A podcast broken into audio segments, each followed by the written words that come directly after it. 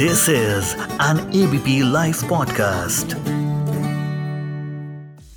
ABP news C voter का ताज़ा सर्वे बताता है कि अगर आज की तारीख में उत्तर प्रदेश में विधानसभा चुनाव होते हैं तो योगी सरकार वापस सत्ता में आ रही है, लेकिन योगी जी थोड़े मुश्किल में हैं।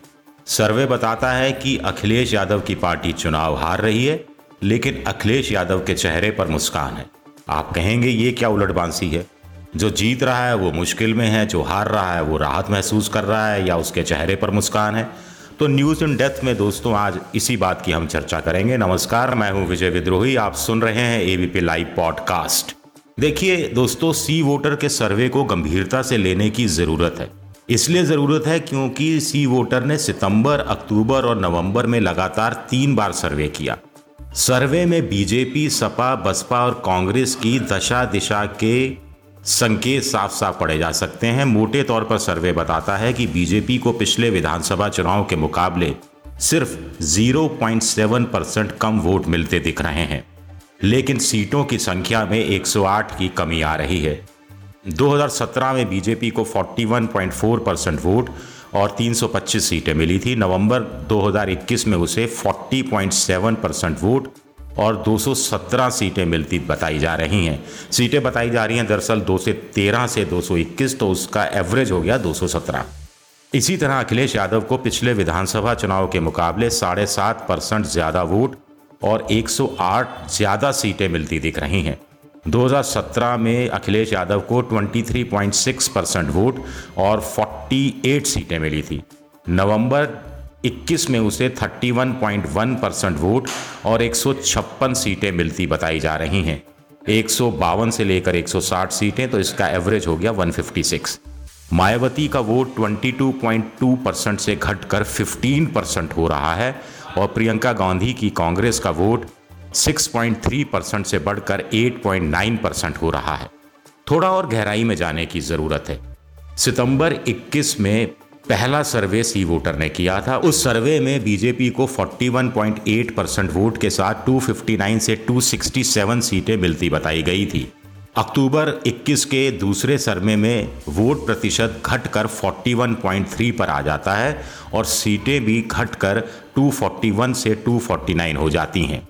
नवंबर 21 के तीसरे सर्वे में वोट परसेंट 40.7 और सीटें 213 से 221 जहाँ तक समाजवादी पार्टी की बात है तो सितंबर के पहले सर्वे में 30.2 परसेंट वोट के साथ 109 से 114 सीटें, अक्टूबर के दूसरे सर्वे में 32.4 परसेंट वोट के साथ 130 से 138 सीटें और नवंबर के तीसरे सर्वे में 31.1 परसेंट वोट के साथ 152 से 160 सीटें।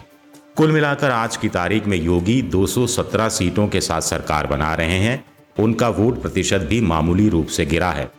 उधर अखिलेश लड़ाई में हैं और एक सौ छप्पन सीटों को थामे आगे बढ़ रहे हैं। यहाँ दो सवाल। क्या योगी की पार्टी इससे नीचे जाएगी और चुनाव हार जाएगी? क्या अखिलेश इससे ऊपर जाएँगे और सरकार बनाने में कामयाब हो पाएँगे? बीजेपी अगर 0.7 परसेंट वोटों की मामूली गिरावट के साथ 100 से ज़्यादा सीटें खोती नज़र आ रही है तो इसकी वजह क्या है? यह अपने आप में चौंकाने वाला सवाल है। इसकी मुख्य वजह यही है कि किसान बेल्ट यानी पश्चिमी यूपी और तराई वाला इलाका, जो लखीमपुर, खीरी, कांड वाला इलाका है, वहाँ पर बीजेपी सीटें खो रही है।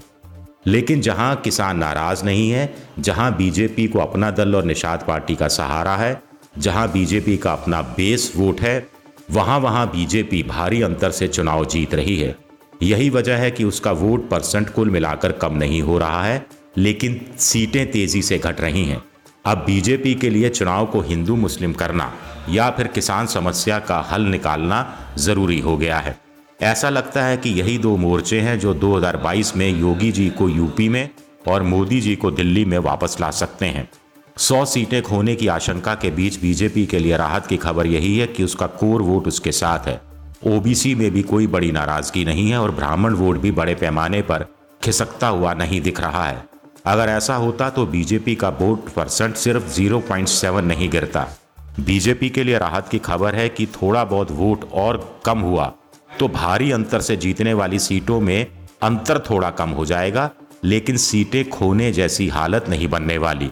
ये तब होगा जब बीजेपी का वोट पाँच सात परसेंट गिरे। फ़िलहाल ऐसा होता दिखता नहीं है। वैसे कल क्या हो जाए इसका कोई अंदाज़ा नहीं लगा सकता। लेकिन संकट अखिलेश के सामने भी कम नहीं है। पूरा यादव वोट, पूरा मुस्लिम वोट, किसान आंदोलन की नाराज़गी, मुलायम परिवार का एक साथ आना ओम प्रकाश राजभर से लेकर आरएलडी के जयंत चौधरी का साथ, एंटी इनकम्बेंसी, बीजेपी से नाराज़ बेरोजगारों और महँगाई के मारों का वोट, झोली में डालने के बाद भी अगर अखिलेश 31 परसेंट वोट तक ही पहुँच पा रहे हैं तो साहिल पर नाव डूबने जैसी कहानी नज़र आ रही है। जानकार बताते हैं कि समाजवादी पार्टी कम वोटों को ज़्यादा सीटों में परिवर्तित करती रही है।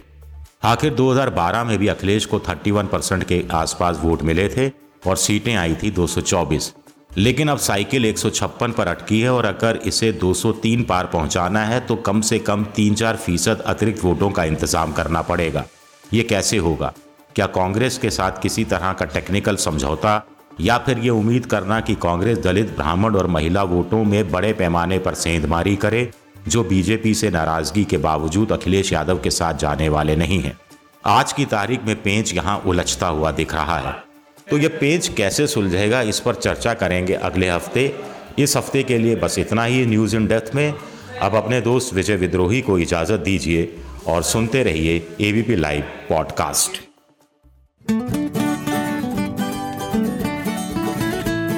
This is an ABP Life podcast.